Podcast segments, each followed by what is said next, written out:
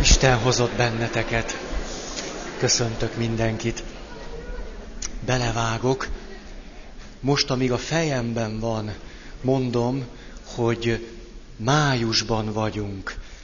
Még májusban. Megnéztem a naptárt. Hát nem május 31-ére esik az utolsó. Nehogy egy kicsit legyen négy nap pihenésem, vagy valami. Jól kihasználjátok ezt a májust. Szóval, ez azt jelenti, hogy ezután még két alkalom van, ami viszont azt jelenti, hogy tudjátok, az utolsó alkalom mindig ilyen kérdezfelelek alkalom. Vagyis, hogyha szeretnétek föltenni kérdéseket, akkor azt lehetne abban a formában, ahogy szoktuk, vagyis, hogy a következő alkalommal hoztok megírt kérdéseket, nehogy a neveteket ráírjátok. Nem, nem, nem kell, nem kell. Tehát elég egy kérdés, legyen egy kérdőjel a végén, az sokat segít nekem. Mert ha nincs kérdőjel, akkor azt egy ilyen információ átadásnak fogom venni, és akkor nagyon köszönöm, elolvastam, és eszem ágába se ezt reagálni rá. Tehát, hogy egy kérdőformájú mondatot írjatok, már nem, hát írjatok, hát ha akartok valami ilyesmit. Vagy pedig, ha nagyon unalmas az alkalom, akkor az előadás alatt is lehet kérdéseket írni, de csak úgy brahiból ne, szóval azért legyen valami önkorlátozás bennetek. Szóval a lényeg, hogy a következő alkalommal az alkalom végén maszkban, sícucban, mit tudom én, bukós isakkal, bárhogy, ide tehetitek ezeket a kérdéseket, ami csak van, és akkor eszemágába se lesz rájuk válaszolni, hanem hazaviszem őket, és akkor lenyelem, megemésztem, stb. És az utolsó alkalommal fogok ezekre válaszolni, illetve tudjátok, nem tudok válaszolni, hanem csak mondom a reakcióimat. Oké, okay, ezt most kellett elmondanom, hogyha valakinek van kedve, akkor, akkor kérdezzetek. Um, jó, tehát ez azt jelenti, hogy a témánkra mindössze két alkalom van, a mai, meg a következő. Úgyhogy most szeretnék egy közbevetéssel élni, amit elkezdtünk a múlt alkalommal, mert hogy beszéltünk a szülői ö, tiltásokról, és beszéltünk a szülői parancsokról, és azt mondtuk, hogy te közel vagytok, közelebb mászott az első sor. Nagyon fenyegető. Szóval a szülői tiltásokkal kapcsolatban azt mondtuk, szinte mindig nem tudatosak. Sem az adó, sem a befogadó részéről. A szülői parancsok már valamennyire tudatosabbak, a szüleink részéről is, meg a mi részünkről is, és közben, ahogy ezt a két nagy csoportot átgondoltuk, amelyek felnőttként is keresztül, kasul meghatározzák az életünket, a kapcsolatainkat, beleértve az Isten kapcsolatunkat is, a közben teszünk most egy kitérőt abba az irányba, hogy vajon akkor a párkapcsolatot, társkapcsolatot, házastársi kapcsolatot, beleértve már a párválasztást is, ezek a szülői parancsok, tiltások, stb. hogyan befolyásolják. Mert hogy nem csak mi vagyunk ott egy párkapcsolatban, egy házastársi viszonyban, hanem ott van az anyukánk, az apukánk, az összes tesónk, és itt belül, meg itt mondják ám a magukét, ami belefér.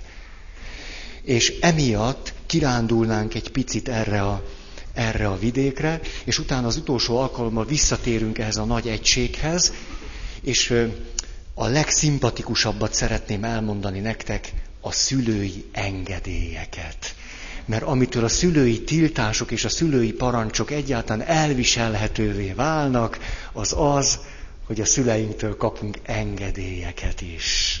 És ez a legjobb, és ezzel fogom befejezni. De most még jön a neheze. Eszembe jutott az a film, biztos láttátok, vagy ha nem, akkor nem. A címe Tudom, mit tettél tavaly nyáron. Hát ez a párválasztáshoz épp illendő cím. tudom, mit tettél tavaly nyáron, vagy ősszel, vagy tavasszal, vagy tíz éve, vagy húsz. Hát a tudom szót tegyük nagyon-nagyon idézőjelbe, mert mit tudom én, mit tettél te, de van néhány hozzáfűzni valóm, aminek talán te is hasznád veszed. Na most az utolsó kulcsomomat is kirakom a zsebemből. Két valaki lesz a segítségünkre. Az első, akiről már egyszer beszéltem, az élménycentrikus terápia atya. Jól hangzik, nem? Ez azt jelenti, hogy úgy engedte, hogy megjelenjen az, ami az emberekben van, és ez már is élménycentrikus. Szóval úgy hívják, hogy nem tudom, Karl Witteker, Weiteker, mit tudom én. Ti ezt sokkal jobban tudjátok, mert ti műveltek vagytok. Szóval egy amerikai pasiról van szó, az egész életét erre szánta, hát ez a minimum, hogy ilyeneket hozok ide, nem? Csak úgy valakinek volt két gondolata, azt nem fogom idézgetni. Szeretném elmondani az ő szempont sorát arról, hogy mi történik egy házasságban, hogyan indul egy döntéssel, és aztán hová fejlődik, vagy nem fejlődik, de előtte. Utána olvastam az irodalomban, hogy a társválasztást mi motiválja. És akár honnan, akár hogy olvastam, négy nagy dolog kristályosodott ki, ezeket most gyorsan elmondom, mm, és aztán ahogyan majd beszélek árnyaltabban róla, nyilván ezek a motivumok megjelennek. Az első, legyen olyan, mint én vagyok. Ezt nagyon szeretjük. Bizonyos szerzők erre helyezik a hangsúlyt. Azt mondják, hogy hát amikor összeér a szívünk a nyelvünk előtt. Tehát, hogy, tehát, hogy amikor úgy meglátom, és kezdem megismerni, és hát nem először a nyelvünk ér össze, ugye, remélem, hanem hát először valami vonzalom van, és ez valahogy olyasmi, mint én, olyan szemei, fülei vannak, egész hasonlít rám a érzései is vannak.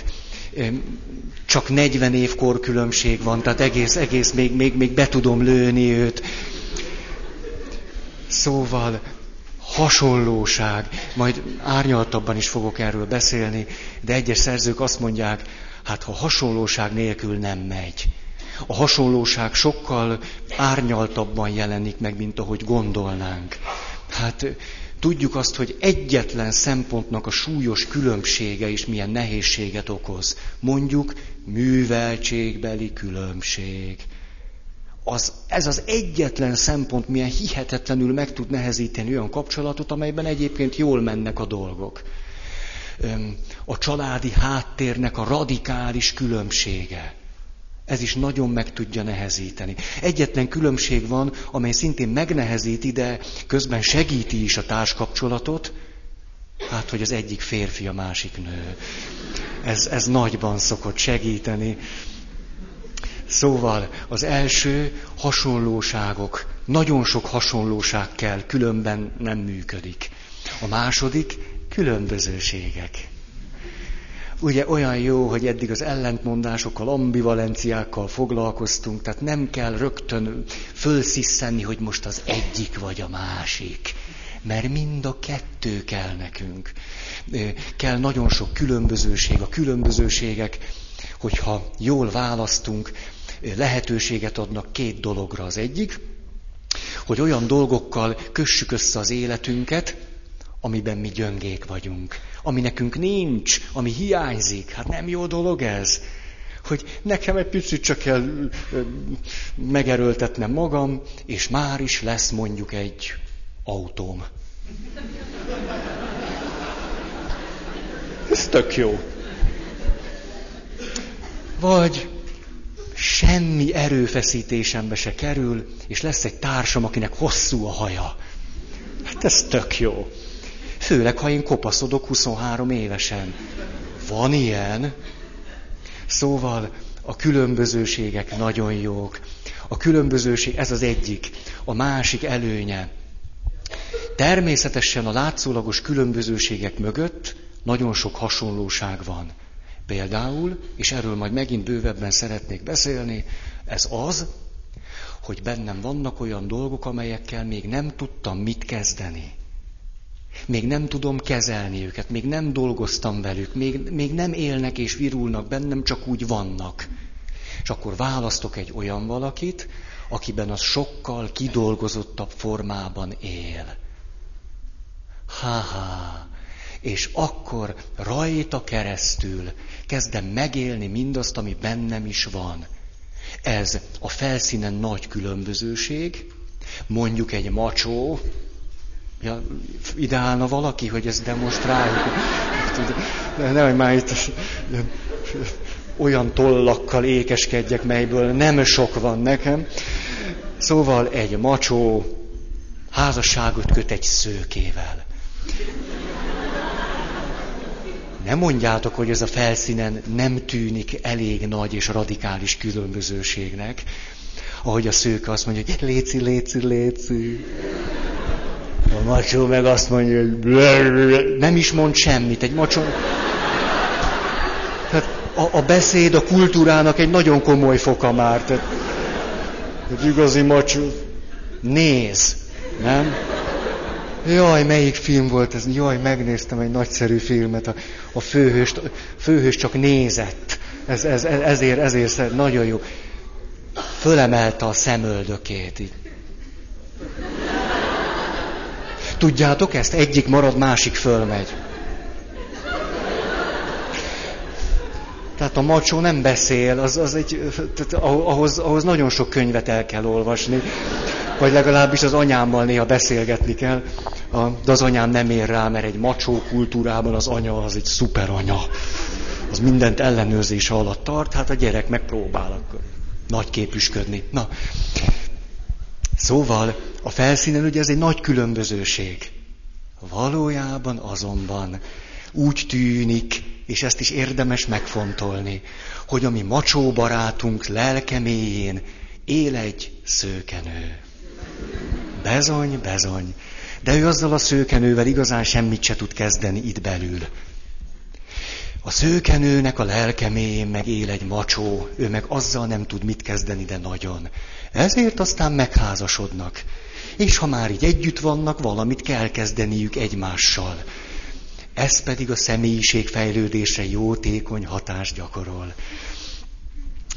Na, tehát ami különbözőség az is fontos, és a látszólagos különbözőségek mögött gyakran hasonlóságok vannak. Három. Ezt már Freudtól kezdve vagy, vannak, akik úgy mondják, Freud, ilyen az O és az A között, annyira elegáns. Freud-tól kezdve tudjuk, hogy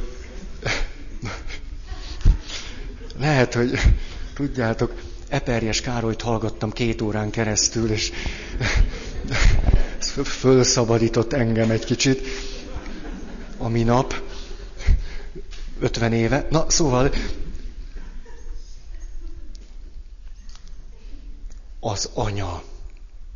Vagyis ő azt mondta, hogy hát mi más, mi más volna, ami a leginkább motivál bennünket abban, hogy kit is választunk. Hát a férfiaknak az a valaki, aki az anyjuk volt, legyen azért olyan, a nőknek meg amilyen a papájuk volt, legyen olyan. Ez klasszikus, ebben sok igazság van. A második, ami ugyanide tartozik, vannak olyan kutatók, akik azt mondják, hogy hát az apa nem annyira, inkább az anya, még a nőknél is. Hmm, mit tudom én? A harmadik, ez nagyon fontos, ezt szeretném nagyon aláhúzni. Nagyon vízhangzik, András, tudsz ezzel valamit csinálni? Szóval, a harmadik pedig, hogy látjuk az apukánknak és az anyukánknak az egymáshoz való kapcsolatát. És a választásban az motivál nagyon, hogy próbálunk egy olyan kapcsolatba kerülni, ami az apukánk és az anyukánk között volt. Valami hasonló helyzetbe, mert azt ismerjük. Vagy látszólag, ugye, amikor valakit ez nem befolyásol, akkor pont az ellentétét szeretné. Valójában a motiváció akkor is az, hogy az apukámtól és az anyukámtól mit láttam. Most, hogy hol van a súlypont, mindegy is. A lényeg, hogy mind a háromról tudjunk. És a negyedik motívum, eszméletlen, valami koncertet kéne tartani. És... Szóval a negyedik motívum. Mi lehet ennek az oka, András? Ez annyira érdekes.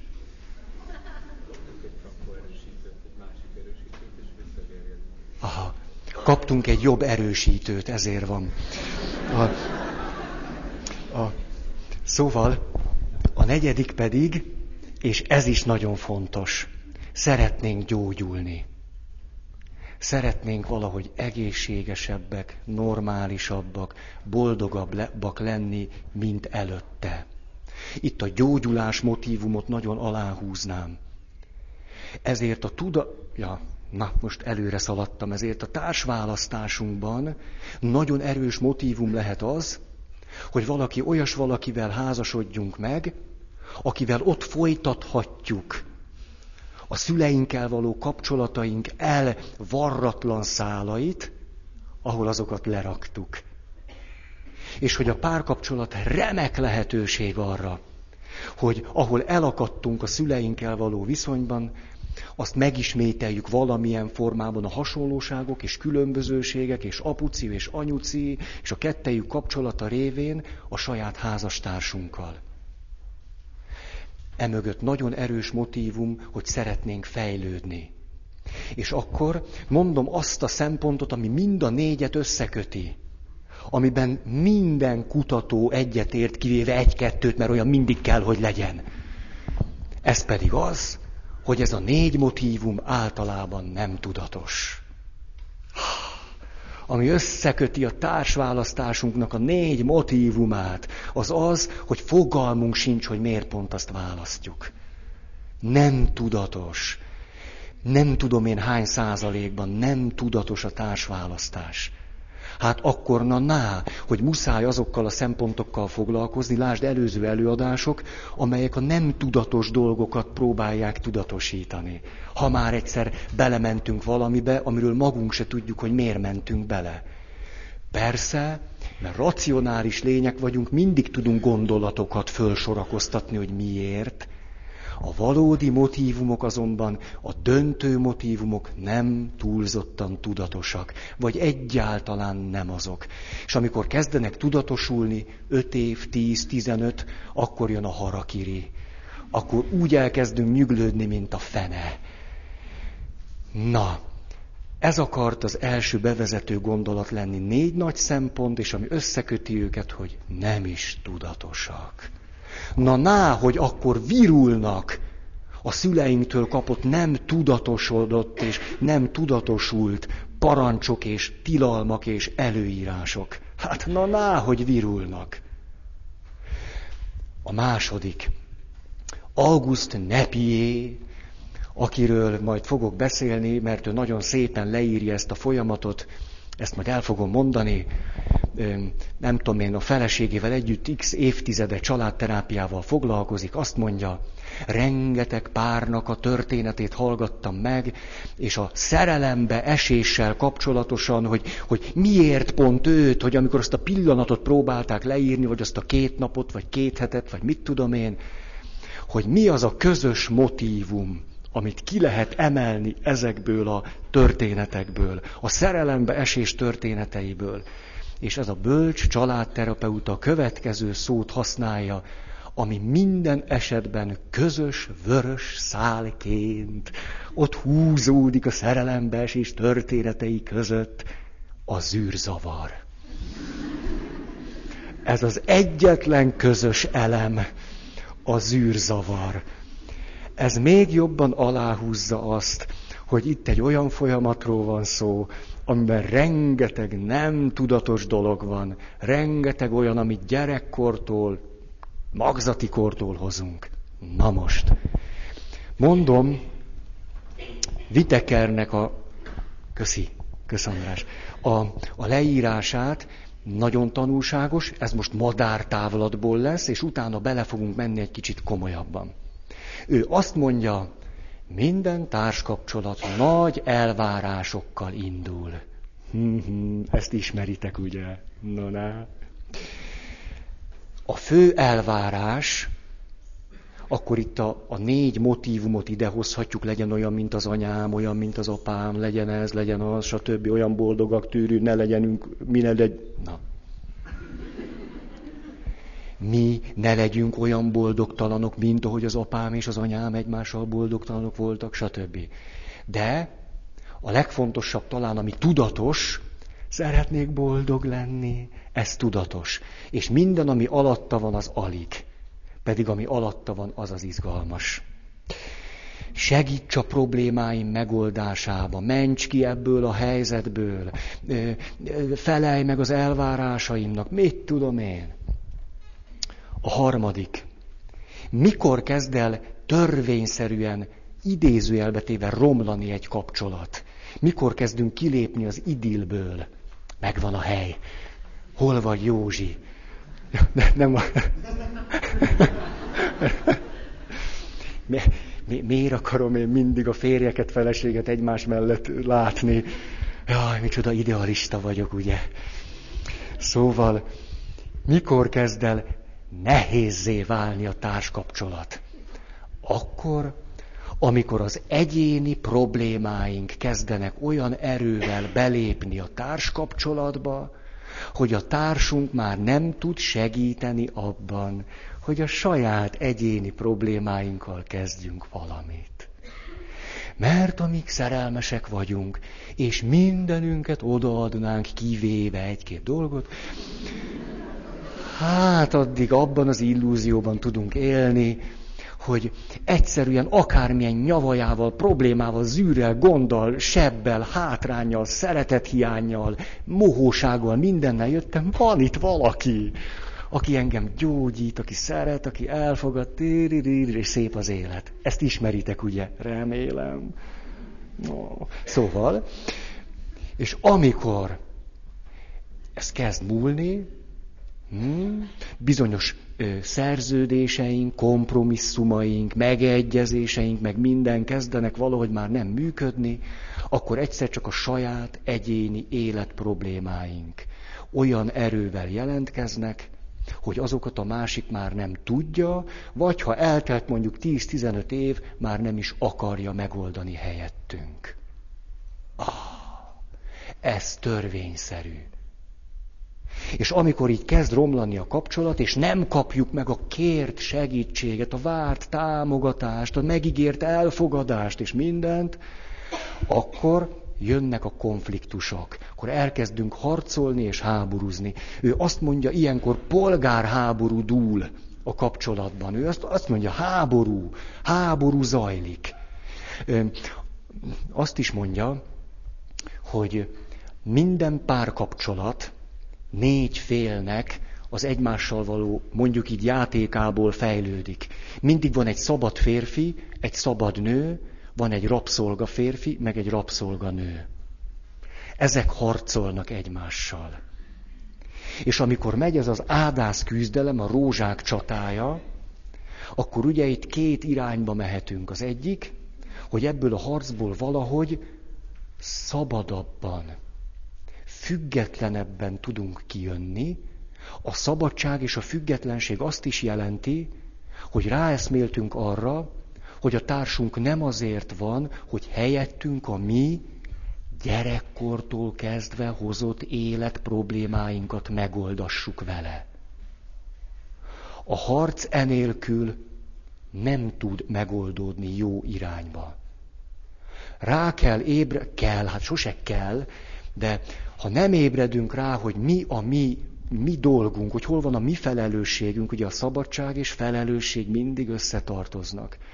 Ha erre nem ébredünk rá, akkor mi is történik? Akkor a háború elmérgesedik, majd azt mondjuk, végérvényesen csalódtam ebben a férfiben vagy nőben, rosszul választottam, nem tudta megadni nekem azt, amire pedig annyira szükségem lett volna, keresek valaki mást. A nulladik pontot az előző alkalommal azért mondtam el, mert itt is két dolog lehetséges. Az egyik, hogy fölismerem azt, hogy az illetővel lehetne együtt élni, csak nincs kedvem szembenézni a saját élet problémáimmal.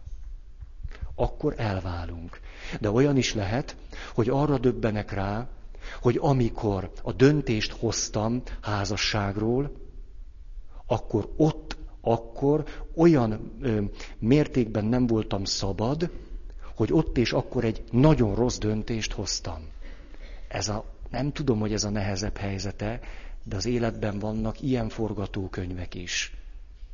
Ilyenkor tudom elképzelni azt, hogy mindenkinek jobb, ha az illető minél hamarabb belátja azt, hogy nem kellően szabadon hozott emiatt egy nem kellően felelős döntést, aminek következtében nem is tudott rendesen elköteleződni.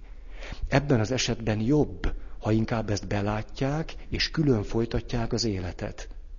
Lehet, hogy ez furcsa egy római katolikus paptól, de múltkor éppen az egyházjognak a dolgait is idehoztam, hogy nagyon sokféleképpen belátjuk, sőt, az egyházi jogban meg is tudjuk fogalmazni azt, hogy lehetséges olyan házasságkötés és olyan döntés, amely nem megalapozott. Még akkor is, ha templomban történt. Erre mondtam, hogy ez a nulladik szempont. Tehát amikor kezdődik a harc, akkor bizony ez a lehetőség is fönnáll. Ez nem valami örvendetes, de fönnáll. És itt szeretnék egy nagyon komoly megkülönböztetést tenni. Ez pedig az, hogy amikor valaki úgy dönt, hogy megházasodik, ez nem biztos, hogy azt is jelenti, hogy ő elköteleződött. Ezt mi összeszoktuk mosni.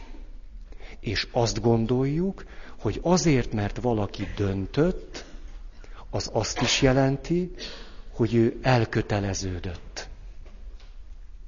Ez egyáltalán nem biztos. Nem egyszer az a tapasztalatom, kiszámoltam, most 11 éve esketek.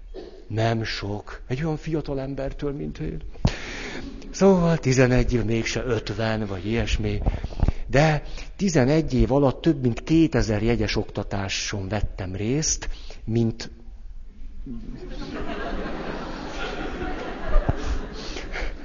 Hát 2000-2500 között van, tehát azért egy picike rálátásom van a témára, talán több, mint nektek. Szóval ez a 2500 vagy 2324 alkalom, ez sok mindenre megtanított. Például arra, hogy jól lehet látni, hogy vannak olyan jegyes párok, akik úgy érkeznek, hogy abban kaphatnak segítséget a mi találkozásaink által, hogy már egy egy éve, másfél éve, két éve meghozott döntés után a házasságkötésig egy a lehetőségeik szerint mély elköteleződésig jussanak. És amikor ők azt mondják, hogy, hogy igen, akkor ez nem azt fejezi ki, hogy ők döntöttek egymás mellett, hanem azt, hogy elköteleződtek egymás felé. És vannak olyan jegyes párok, ahol a házasság kötésig mindössze csak odáig jutunk el, hogy az illető egy döntést képes volt meghozni. Ha, ha, ha.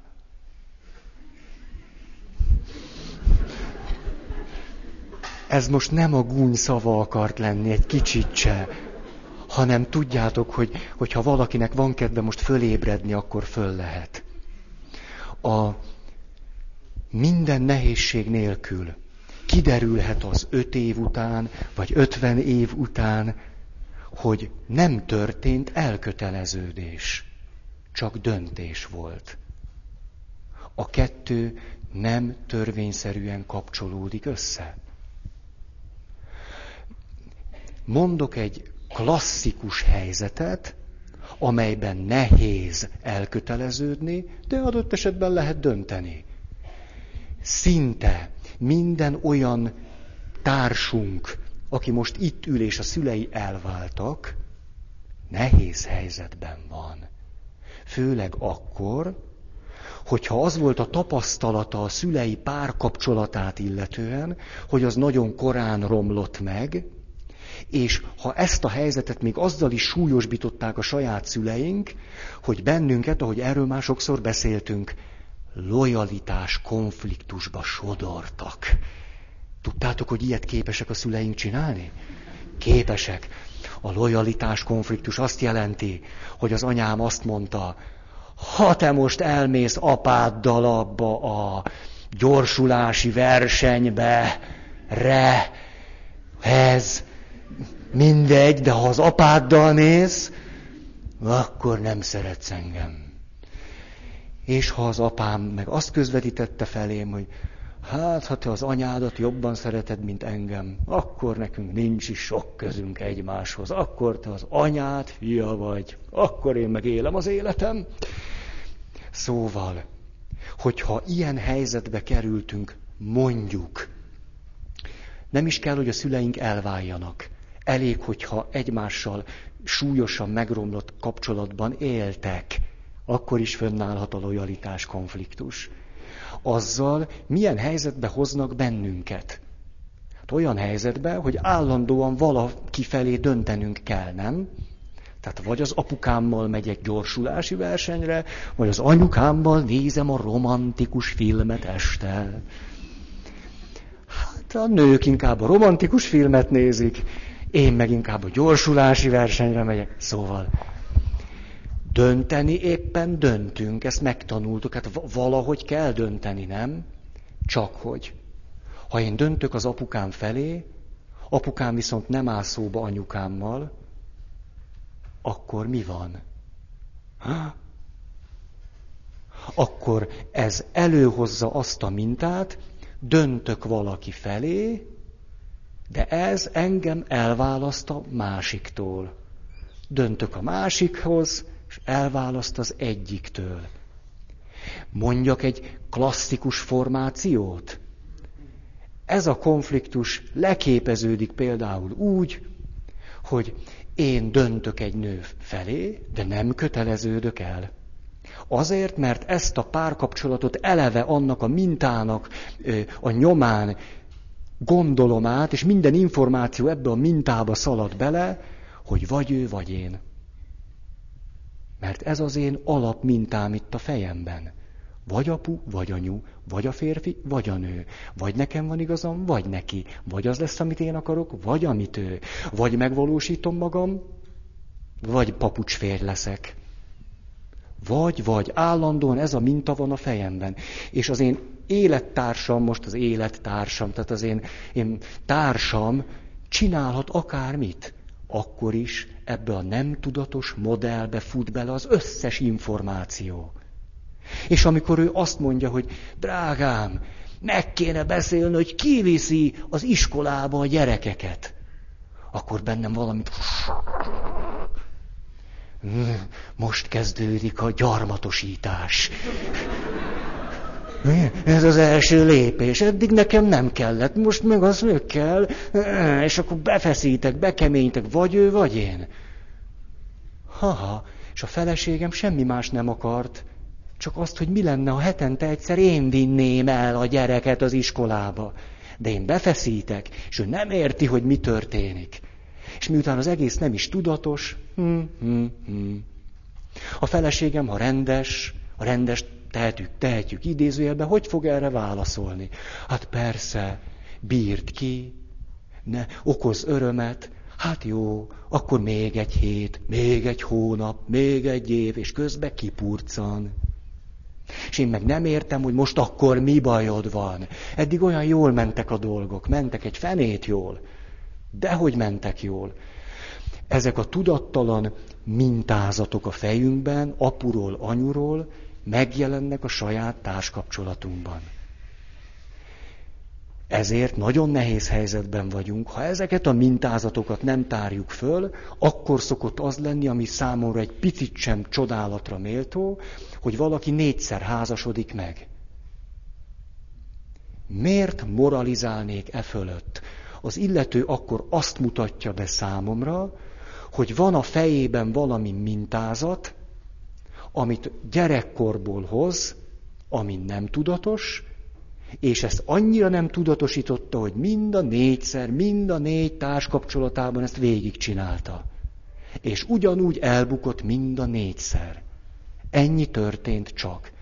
Az, aki négyszer házasodik, nem biztos, hogy rosszabb annál, aki csak egyszer. Nem biztos. Lehet, hogy sokkal durvább mintát kapott. És ez jön ki belőle. Hm. Szóval, ha nem kapjuk meg a kér támogatást és segítséget, elkezdünk félni, szorongani, dühösek lenni, agresszívek, követelőzők, számonkérők, plöm, plöm, plöm, plöm. Ugye ezt is ismeritek. Ez a kevésbé jó tapasztalat. És akkor elkezdődnek a játszmák, párará, elkezdünk forgatókönyvek szerint élni, tíridi, és aztán a, a regényünk végét simán meg lehet írni. A környezetünk általában látja is, de nem szólnak. Hm. Akkor nem látják csak, ha olyan ö, stílusban éljük át a konfliktusainkat, hogy nem teregetjük ki a szennyest, akkor nem látják. De ha tudnák, akkor is meg tudnák írni a végét. Szóval elidegenedünk és elhidegülünk egymástól. Ez már csak mondjuk a bírt ki parancs erősségén múlik, hogy meddig húzzuk még egymás mellett, majd pedig elválunk. Elválás előtt még lehet kunkorokat tenni. Például szeretőm lesz, karrierépítésbe kezdek, mit tudom én. Elkezdünk ilyen izéket csinálni, és megnézzük, hogy ezekkel együtt valamennyire működik-e még a kapcsolat. Tudunk-e valami minimális konszenzust kialakítani egymással, ez néha sikerül. Hát ez a leírás nem túl szívderítő, ugye? Hát egy családterapeuta így látja a dolgokat. És akkor most szeretnék... Jó, jó lesz időm, el fogom mondani az egészet. Elmondom ugyanezt egy kicsit mélyebben, és hogy itt a, a tudattalan motivumok, a szülői dolgok jobban bekerüljenek, mert hiszen ezzel szeretném összekötni, és, és remélem be tudom fejezni. A felszín alatt, ahogy az a társkapcsolatban, a választásban történik, nagyon gyakran a hasonlóság természetesen nem csak műveltség, nem csak, hogy ő is legyen vallásos, ő is legyen református, katolikus, nem tudom én mi, hanem például, hogy élje át ő is azokat az élményeket, remélem ő is átélte azokat az élményeket gyerekkorában, amelyeket én. Mondjuk a szerelmes állapotnak szinte mindig velejárója az, hogy elkezdünk beszélgetni a szerelmünkkel, és akkor fél szavakból megértjük egymást. És akkor, mikor mondom, hogy, hogy tudod, hogy az hogy fájt nekem, csak ne is mond. Tudom. És, a, és együtt fájunk. Ez a szerelemnek az egyik legcsodásabb pillanata együtt szenvedni, és nem egymástól. Jaj, de szép! A, ez valóban, eh, ahogy ezt egy hölgy mondta, ő is családterapeuta volt, ő egyszerűen, drasztikusan így mondta, a házasságban a sebzettség megy a sebzettséghez hozzá. A seb a sebet választja. Ah, jó, csúnya, mi? Családterapeutáktól három lépés távolságot tartsunk, és csak ha nagyon muszáj, mert ahogy ők látják az életet, szóval érdemes tőlük tanulni. Szóval, ugye van ilyen élményetek, amikor kéz a kézben mentek, és, és szóval megtaláltatok valaki,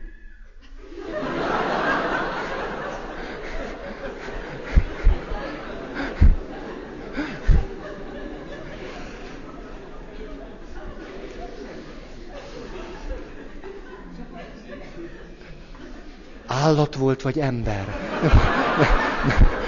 Próbáljuk az elején kezdeni a helyzet fölismerését. Na jó. Szóval, hát lehetetlen, hogy, hogy ez ne okozzon hihetetlen mély egymásra találás élményt. Magunk se értjük, hogy miért is találtunk egymásról, mi, mi, miért van ez, hogy miért értjük, de, de ki az, aki a legpompásabban tud együtt érezni velünk? Hát az, aki tudja, hogy miről beszélünk. És főleg az, aki egy erős férfi menjen ki, és rakjon rendet. Kicsit odébb állok. Túl sok horrorfilmet néztem. Láttatok már olyan horrorfilmet, nem, hogy sok ember van együtt, és akkor történik valami baj.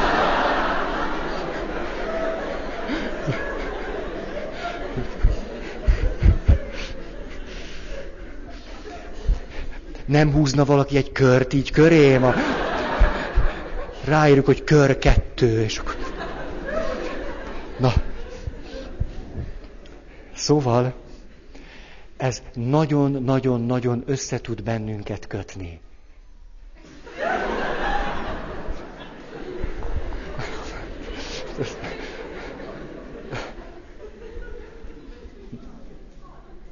Bagzik? Én városi gyerek vagyok, nem értek hozzá.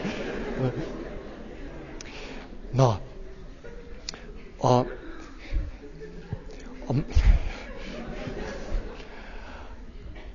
ahogy azt említettem, hogy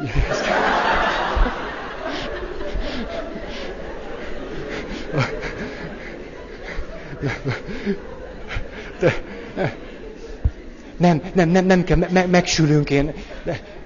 Ez nagyon, akkor nagyon meleg lesz, tudjátok, ugye itt most két megoldás, ki a problémakezelésnek két nagy iránya van, emlékeztek? Vegyetek elő papírt és tollat, és akkor írjátok föl. Tehát az érzelmi megközelítés és a konfliktusra irányuló. És hogyha becsukjuk az ajtót, akkor ez azt jelenti, hogy engem nem késztettek érzelmi megküzdési stratégiának a gyakorlására, hanem elejét veszitek ennek a konfliktusnak, de én meg szeretnék ezzel a nehézséggel küzdeni. Nyissátok ki az ajtót! És majd én. Szóval a nagyon gyakran ahogy erről szó esett, hallatlanul jó nekünk az, hogy 20, 25, 30, 35, mindegy, akárhány évesen, egyszer csak trrr, a szívünk megrezdül kölcsönösen valakivel, akinek az életében olyan kincsek vannak, amelyek a mi életünkben nincsenek. De közben pedig kezdjük fölismerni, hogy te az kell nekünk, az annyira jó annyira jó például, hogy mondjuk eddig külföldre szívesen mentem, de nem tudtam beszélni horvátul. És a kedvesem horvát szakon végzett az egyetemen. És fölcsillan előttem a remény, hogy a következő nyarat Horvátországban töltjük, és a kedvesem fog horvátul beszélni. Én meg nem. Én meg csak úgy vagyok, és boldogan, és hát szóval... Na, ez, ez nagyon vonzó számunkra, nagyon. Kettő. Öntudatlanul is tovább visszük, és sok esetben tovább, hát öntudatlanul akarni, ez nehéz dolog, de minden esetre öntudatlanul visszük tovább azokat a helyzeteket, ez hihetetlen, a, a, amiket, de komoly befolyásol, egyszerűen, egyszerűen hat rám. Na. Azokat a helyzeteket, amelyeket otthon láttunk, tanultunk, amelyekben otthon voltunk. És ezeket mérnöki precizitással másoljuk le a párkapcsolatban, de most már a társunkkal. Ez nagyon nagy lehetőséget ad arra, hogy ahol elakadtunk, mondjuk én férfiként elakadtam az anyámmal való kapcsolatomban, egy ugyanilyen helyzetet megélhetek valakivel, aki nem az anyám. Sok szempontból hasonlít rám a ná, azért az mégiscsak kell, de mert nem az én anyám, ezért le tudok vele meccselni olyan dolgokat, amelyeket az anyámmal nem tudok. És amikor le tudok meccselni a társammal olyasmiket, amiket nem tudtam az anyukámmal, egyszer csak az a mintázat, amit a fejemben van férfi-nő kapcsolatról, házastársi kapcsolatról, amit az apukám meg az anyukám között láttam, ez a mintázat változik a fejemben. Ezért lehetséges az, hogy egy jó társkapcsolat az embert gyógyítja. Mert meg tudok oldani olyan konfliktusokat, amelyeket otthon az eredeti családban nem tudtam. Ezeket megoldom a párkapcsolatomban, és utána kezd javulni a kapcsolatom a szülői ház felé. Ez tök jó. És ha összeáll egy jó folyamattá, akkor javul a kapcsolatom az anyámmal és az apámmal, hát ez na ná, hogy kihat a párkapcsolatomra. Ez a jó kör, hogyha ez be tud indulni. Miért szokták a terápiában gyakran fordítva csinálni? Vagyis jön egy pár, akik egymással vannak ádász küzdelemben. Akkor megpróbálnak például egy szálat találni anya, apa felé. Menjen haza, egy kicsit dolgozzon a szüleivel való kapcsolatán, és amikor ott dolgozott valamit, ha kiderül, hogy egy csapásra változik a társkapcsolat. Ezek egymással összefonódva vannak, nem is tudnak másképp lenni. Ide tartozik az is, hogyha én egy elkényeztetett fiú voltam, egyke, egyke, anyám is, apám is azt leszte, leste, hogy mi jó a Ferikének. Na, ná, hogy egy olyan nőt fogok választani, aki mondjuk egy négy gyerekes családból származik, ő volt a legidősebb lány, és gyerekkorától kezdve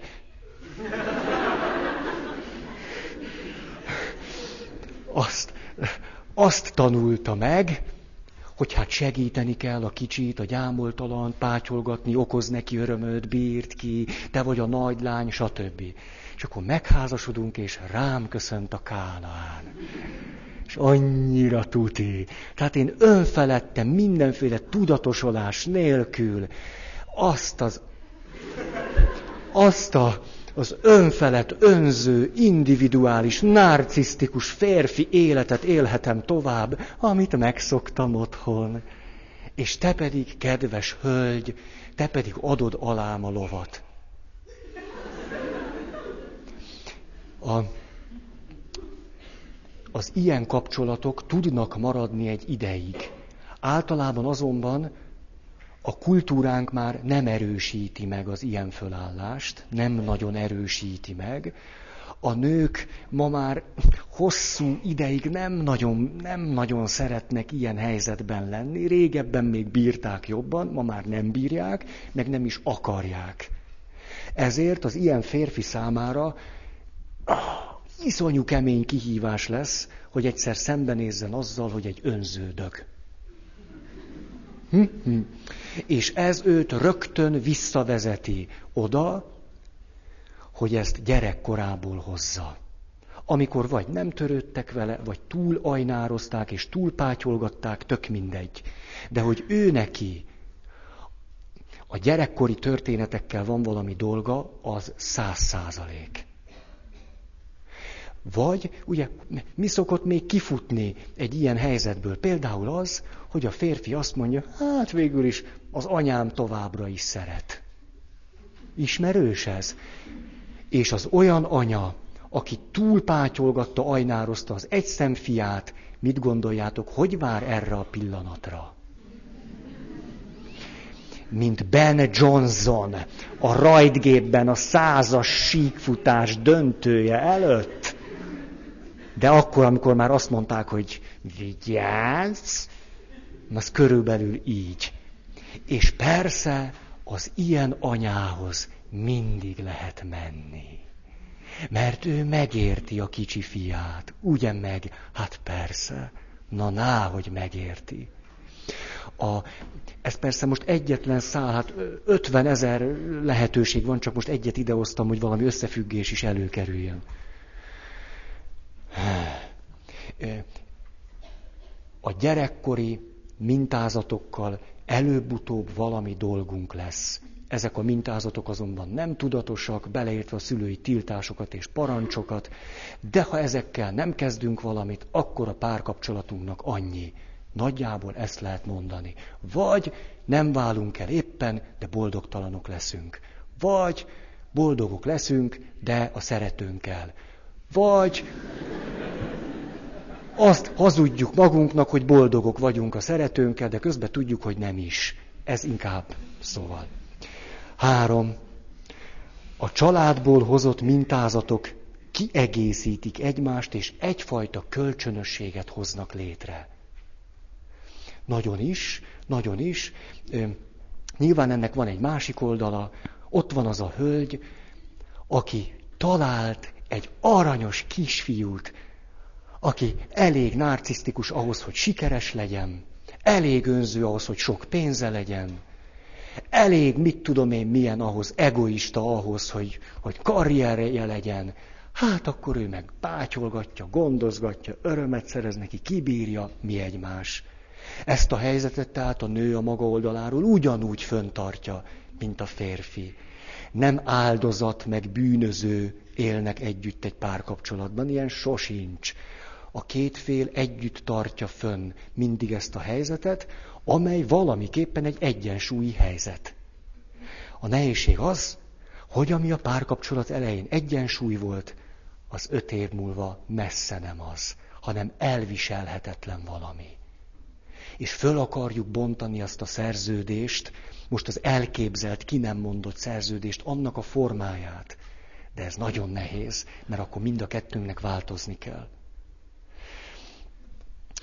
A, az azonban, hogy van köztünk szerződés, hogy egymást támogatjuk, és pátyolgatjuk, és segítjük, és tudod mit? Elbírom most egy kicsit, hogy egy önző disznó vagy. Én meg elviselem azt, hogy anyáskodsz fölöttem. Bár néha zavar, amikor elmegyünk étterembe, és megmondod, hogy mit rendeljek. De végül is megéri. Ezt az egy-két békát lenyelem, és közbe pedig simi-simi reggeltől estig. Szóval, a... igen ám, ez az egyensúly mire jó? Arra, hogyha van ilyen egyensúly, akkor biztonságban vagyok, és ha biztonságban vagyok, akkor nem kell védekeznem, nem kell támadnom, belekezdhetek a fejlődésbe. Belekezdhetek az otthonról hozott, meg nem oldott konfliktusaimnak az átdolgozásába. Miért? Mert valaki úgy áll mellettem, hogy az az élményem, hogy szeret engem. És én is szeretem őt. De ezek az egyensúlyok idővel mindig felbomlanak. Ez normális, hát na, hogy felbomlik. Ugyanis, ha én ezt a, ezt a helyzetet, amiben szeretjük egymást, miközben van abban egy csomó ilyen-olyan, de mi úgy éljük meg, hogy most jó nekünk, fölhasználom arra, hogy fejlődjek, akkor változni fogok. Meg te is. Tehát világos, hogy az az egyensúly, ami jó volt ezelőtt, nem lesz jó egy év múlva vagy kettő. Ezért mondja minden családterapeuta azt, hogy egy házasság éppen a krízispontokon keresztül fejlődik a legjobban. Hmm. Egy olyan párkapcsolat, amely harmonikusan, azt nem mondjuk, hogy hömpölyög, mert ott van valami életerő. Tehát harmonikusan vánszorog egyik december 31-től a másik december 31-ig Hát arra már a szentelt vizet se nagyon érdemes hinteni. Nem nagyon. Mert ez a, ez a látszat harmónia, ez a béke, ez az örökös szélcsend. Lehet szélcsendben szörfözni? Nem. Szörfözés nélkül élet az élet. Nehogy valaki azt mondja, hogy igen. Nem. Amikor az ember siklik a vizen, hát akkor azért van valami élmény, nem, hogy érdemes volt megszületni, anyám, de jó, hogy kijöttem. Már belőled. Új. A... Na, na. Ezt be akarom fejezni. Négy. A családból hozott kapcsolati minták alapján átéljük a régmúlt eseményeket és helyzeteket és történéseket. Ezek újból és újból visszaköszönnek. Ez lehetőséget ad a fejlődésre, és lehetőséget ad arra, hogy tönkre menjen a kapcsolatunk. Nevezzük el ezt a macskát, akkor könnyebb lesz nekem vele, vele itt belül valamit. Legyen mondjuk macska. Macska, hát jó. A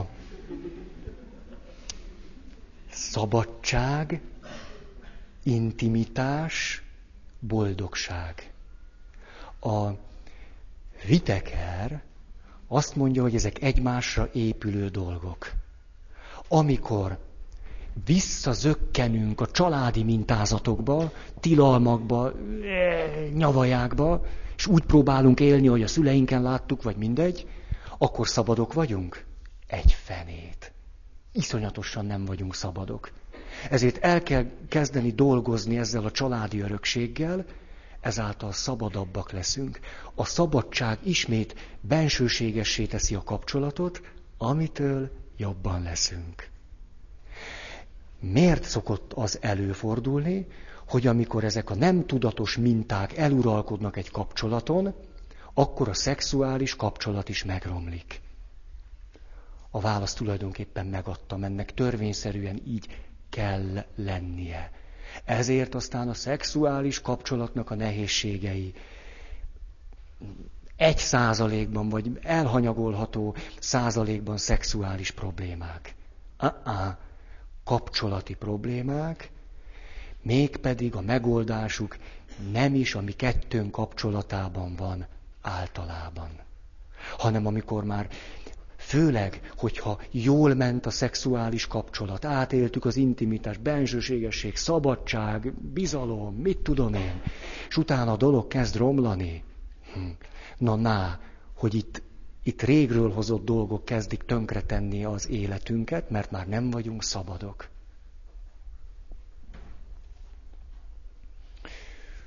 Öt. A házasságnak egy bizonyos pontján tuti biztosra fölborul az az egyensúly, amely még valami biztonságot, meg még valami előnyt szolgáltatott számunkra. Ez törvényszerűen van így. A Nepié nevű terapeuta azt mondja, ha, ha legkés, szóval legkésőbb olyan 12, 13, 15 éven belül ez megtörténik. Van, akinél egy év után már megy a nagy harakiri. Öt év, hét év, attól függ. De ez törvényszerű. És nem baj, hogy így van.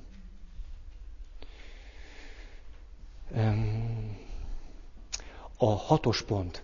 A partnerünk a puszta létével szembesít majd bennünket a leggyöngébb pontjainkkal a partnerünk éppen azért, mert tudattalanul választottuk, de nagyon is észszerű motivumok alapján, mágikus erővel bír fölöttünk. A partnerünk egy szemében hozza az egész előző család történetünket. Minden ott van benne. Mert hiszen a szerelem által, és később minden, minden által ő lett egy kicsit az anyukánk, az apukánk, a testvérünk, és minden ott van. Sőt, egy szemében az apukánk és az anyukánk közti kapcsolat is ott van benne. Minden megjelenik. Nem véletlen, hogy, hogy ha van valaki, aki bennünket úgy meg tud bántani, hogy abba beledöglünk, az éppen a házastársunk. Senki más a mi érzékeny pontunkat annyira nem tudja, mint a házastársunk. De ez nyilván azért van, mert olyat választottunk, aki nem tudatosan, na ná, hogy fogja tudni, hogy mi ez a legérzékenyebb pontom. És végül is azt kéne mondanom, hogy erre nekem szükségem van. Hogyha én igazán szabad, aztán bensőséges kapcsolatra önmagammal, stb. hit, bizalom, Isten kapcsolat, ez is itt van. És aztán boldogságra szeretném az életemet vinni, akkor ugye tudnom kéne a legérzékenyebb pontjaimat, ahol, a, amelyekben tönkre megyek. Ezért a házastársam a legnagyobb áldás és, áldás és a legnagyobb átok egy szemében. Azt gondolom a házastársamról, hogy amikor megházasodtam vele, az életem legrosszabb döntése volt. Hogy lettem ekkora állat, és akkor most nagyon finoman fogalmaztam. Aki átmánt már egy-két ilyen mély krízisen, az tudja, hogy miről beszélek. Hogy Zsoltárból is idézke, idézhetnék, hogy átkozott voltam, mikor anyám megszült. Átkozott az a pillanat, amikor arra gondoltam, hogy te legyél a férjem vagy a feleségem. Bár csak ne születtem volna meg. Na, ismerős ez valakinek? Ez normális. Arról van csak szó, hogy a kapcsolat föltárta az én legmélyebb sebeimet. De azok az én legmélyebb sebeim. Nem ő a barom, az állat, a bunkó, a szemét. Nem. Hanem fölszínre jöttek az én legmélyebb sebeim. És épp itt az idő, hogy ezekkel valamit próbáljak kezdeni. Ez a szembesítés annyira gyötrelmes, hogy elviselhetetlennek tűnik. Ellentmondások, erről sokat beszéltünk. Ilyenkor az emberek kilépnek, ez klasszikus. Mi történik akkor, ha valaki kilép egy ilyen helyzetből, közben pedig a társa alkalmas volna arra, hogy vele hosszú, egy életen szóló kapcsolatban legyenek. Természetesen sokkal nagyobb százalékban alkalmas lenne rá. Ha én kilépek, akkor nem tudatosan mit döntöttem? Azt, hogy egy gyerekkori elakadásom és sebzettségem maradjon úgy, ahogy van és ebbe én belemenekülhetek, sajnáltathatom magam. 25 barátomnak elsírhatom, hogy ő ilyen volt velem, és amolyan volt velem. És aztán az egészet elfedhetem azzal, hogy a közös gyerekekkel kapcsolatban élet-halálharcot folytatunk egymással, és küzdünk, és szenyózunk, és bezárjuk, és nem, és nem hozom, és nem viszem, és nem időre, és ezt egy életen keresztül lehet játszani. Közben ott van az a seb, amivel nekem lehetett volna valamit kezdeni. A kilépés ezt a veszélyt mindig magában hordja. Ennél egy fokkal jobb, legalábbis ha csak önmagamat nézem, hogy kilépek, és utána legalább nekilátok, hogy mi a fene történt velem. Hogy a következő kapcsolatban legalább ne csináljam meg ugyanazokat a baklövéseket. A ugye még ez talán olyan tisztességesebbnek tűnik, nem, hogy valaki 70-80 év alatt háromszor, négyszer megházasodik. Legalább megpróbálja. A, ennél még egy fokkal rosszabb, hogyha a kultúránk által a szerelem a legnagyobb kincs ebben a világban alapján, már nem is akarok bensőséges, elkötelezett kapcsolatban lenni, sőt, tulajdonképpen dönteni se akarok. Szerelmes akarok lenni. Ha, ez a legnagyobb esztelenség, amit ember a saját életével el tud követni. Hogy szerelemről szerelemre él. Közben se döntés, se elköteleződés. Az szép. Az igen. Az illetőnek a személyiség fejlődése nulla. Át, nem tudom, hányszor húzzam át, vagy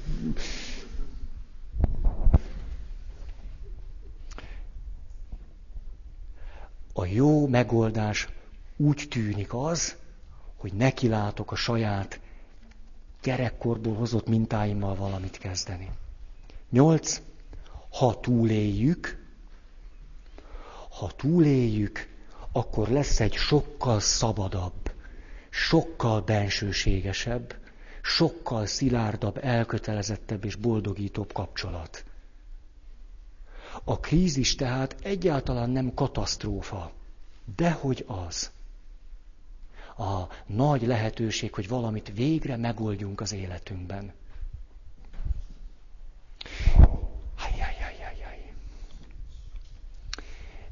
Egy dologba, ebből az egész rendszerből szeretnék még mélyebben belemenni.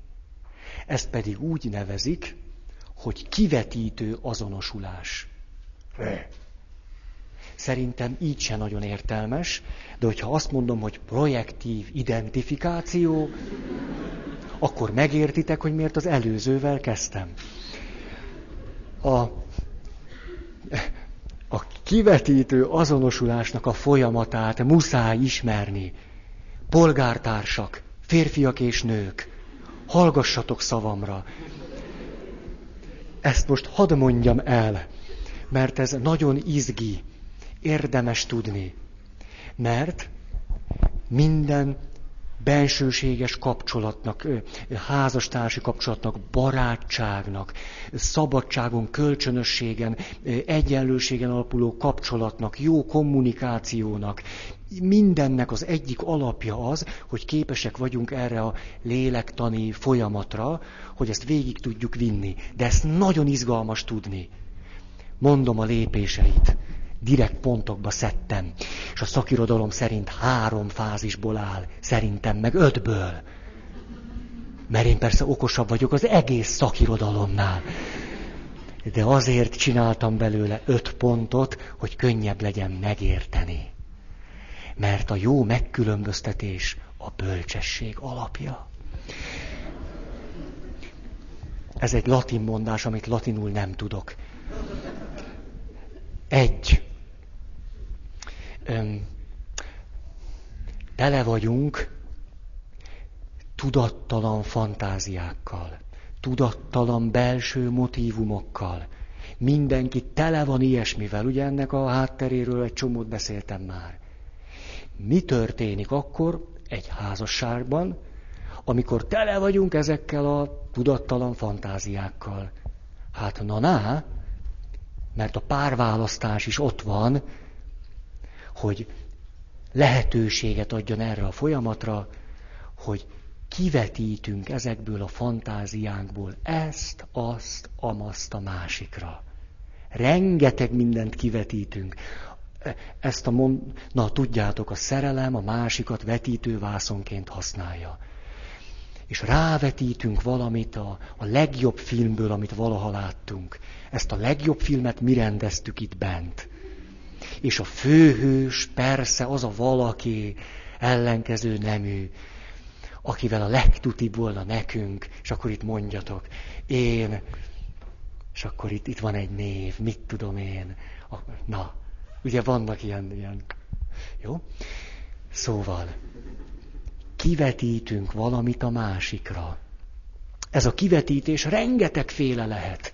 De persze, lehet pozitív, lehet negatív. Lehet valamilyen, valamilyen nem tudatos tartalom, ami azonban az enyém. Itt van benn. Az enyém. Például dühös leszek rád. Nagyon dühös leszek rád, mert azt mondtad nekem, hogy három hónapja nem mostad le a kocsit. Most már le kellene mosni és erre én iszonyú dühös leszek rád. Akkor, ahelyett, hogy tudatosítanám azt, hogy most mi is történt bennem, ehelyett a dühömet kivetítem rád, és azt mondom, földühítettél te rohadék. Akkor a haragom már ott van nálad, mintha te csináltad volna velem. Haha, kinek a haragja? Az enyém. De én ezt kivetítem rád, és a dühömnek te leszel az, nem tudom én milyen, tárgya, alanya, mindene. Te vagy az, aki dühítesz. Ugye a nyelv milyen izgalmas? Dühítesz. Az én dühömről van szó, de azt mondom, hogy dühítesz. Miért? Azt mondtad nekem, hogy három hónapja nem mostad le a kocsit, drágám. Most ez vagy dühít, vagy nem. Ez, ez egy mondat. Azonban én ezt kivetítem, mert majd hülye leszek szembenézni azzal, hogy ez a mondat mit hoz föl ben, belőlem gyomorból, sejtszintről. Nem nézek vele szembe, hanem elkezdek vele ordítani. Uh-huh. És itt, ugye párkapcsolat miatt mondom el, itt válik el, hogy mi lesz ebből a helyzetből. Mert ha te Szeretsz engem, és hajlandó vagy ezt a kivetítést elfogadni. Hajlandó vagy az én dühöm tárgyává válni. A tárgyat idézőjelbe tegyük. Magadba ereszted az én dühömet, elviseled, elfogadod. Ezzel te a saját lehetőségeiddel lehetőség szerint jó mintáiddal kezdesz magadban valamit, majd átalakítva ezt a haragot, ami az enyém persze, de te hajlandó voltál átvenni tőlem, visszaadod nekem, de már nem olyan formában, amivel én nem tudok mit kezdeni, hanem egy átalakított formában, ami számomra már emészthető. A jó folyamat akkor játszódik le, hogyha a másiknak ezt a kiveti, ezeket a kivetítéseit nem mindig, hát dehogy mindig. Ha ezekből jó sokat be tudok emelni, itt átalakítom, és visszaküldöm neked olyan formában, hogy azzal te már mersz szembenézni, tudsz vele valamit kezdeni. Mi a rossz forgatókönyv? Hogy én rádordítok, és te visszaordítasz. És elkezdünk egymással ordibálni, veszekedni, anyázunk, apázunk, akármi történik. Ez a rossz forgatókönyv. Valamiképpen a cél az lenne, hogy képesek legyünk ezekkel a kivetítésekkel valamit kezdeni, magunkba emelni és visszaküldeni emészthető formában. Egy terápia pont erről szól. Egy komoly beszélgetés pont erről szól. Ez a folyamat játszódik le újból és újból naponta nagyon-nagyon sokszor. Hogy te félsz, és én együtt érzek veled, magamba emelem ezt a félelmet, te átéled azt, hogy biztonságban vagy azért, mert én hajlandó vagyok nem hárítani a te félelmedet. Ez mit félsz? Attól az egértől? Attól a nyolctól, amik itt futkároz? De jaj, de nevetséges vagy. Nem, elismerem, elfogadom, hogy lehet félni az egértől. El, hát én is félek tőle. Ezt elfogadom, és az együttérzés révén visszaküldöm neked úgy, mert én kevésbé félek az egértől, mint te, hogy ezzel a félelemmel tudjál valamit kezdeni. És akkor elkezdesz gyógyulni. Nem de. Ez bármilyen tartalom lehet. Bármilyen tartalmat lehet így ide-oda küldözgetni. Mikor szokott egy társkapcsolat megrendülni? Akkor, amikor a két fél küldözgeti egymás felé. Ezeket az általa még át nem dolgozott, meg nem dolgozott, tudattalan, és meg nem szelídített dolgokat, és kölcsönösen olyasmiket küldözgetnek egymásnak, amit kölcsönösen hülyék lesznek majd befogadni. Már egyik sem vesz be magába semmit abból, amit a másik üzen. Semmit. Dögöljön meg ott, ahol van. A, ezért igaz az, hogy 8 évig, 10 évig, 15 évig lehet valamennyire húzni, de azért előbb-utóbb az ember elfárad. Hm? És ez normális. Normális, hogy 10 vagy 15 év után azt mondjam, hogy te, most ez, ez most sok. Eddig bírtam, de most sok. Ez normális. És ebben szoktunk megint csak rossz értelemben kölcsönösek lenni. Küldözgetjük még az infókat, kérlek érts meg, vedd ezt magadba, és küld vissza emészthető formában, de már nem tesszük meg a másiknak. És akkor annyi. Ez a helyzet azonban nem azt jelenti, hogy érdemes a másikra kígyót, békát kiabálni, hanem azt, hogy most tényleg itt annak a vége, hogy egy tudattalan folyamatot űzzek a végtelenségig veled akkor tudatosítom azt, hogy ez végül is az én haragom. És ezzel a haraggal nekem kellene valamit kezdeni. Az én féltékenységem például. A féltékenység, na most leesett. Na, na, na most közben.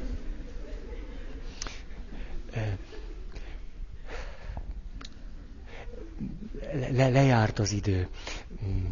Oké, okay. a következő alkalommal még néhány, néhány mondatot ennek befejezéséül fogok mondani, és utána visszatérünk a szülői engedélyekre, mert az egész eddig elmondott most sok hónapnak az egyik kulcsa az az, hogy hogyan tudunk újra dönteni, hogyan tudunk elköteleződni, és új engedélyeket adni magunknak az életre. Á, jobb életre. Há, ez jól hangzik. Van sok hirdetni valóm. Az egyik, hogy szombaton, harmadik szombat lesz, ami azt jelenti, hogy most fél nyolctól este tízig azok, akik szeretnének a hálóklubban együtt lenni abban a körben, ahol nem hívők, nem vallásgyakorlók, de Isten meg a hittéma iránt érdeklődők vagyunk együtt, akkor most lehet jönni, ez az utolsó alkalom. Mert júniusban már nem lesz, majd csak szeptemberben folytatjuk. De minden alkalom külön is működik. Tehát fél nyolctól tízig, Ferenciek tere hét, második lépcsőház, Kárpátia udvar, hálóklub. Jó, a másik hirdetést elmondtam már az alkalom elején.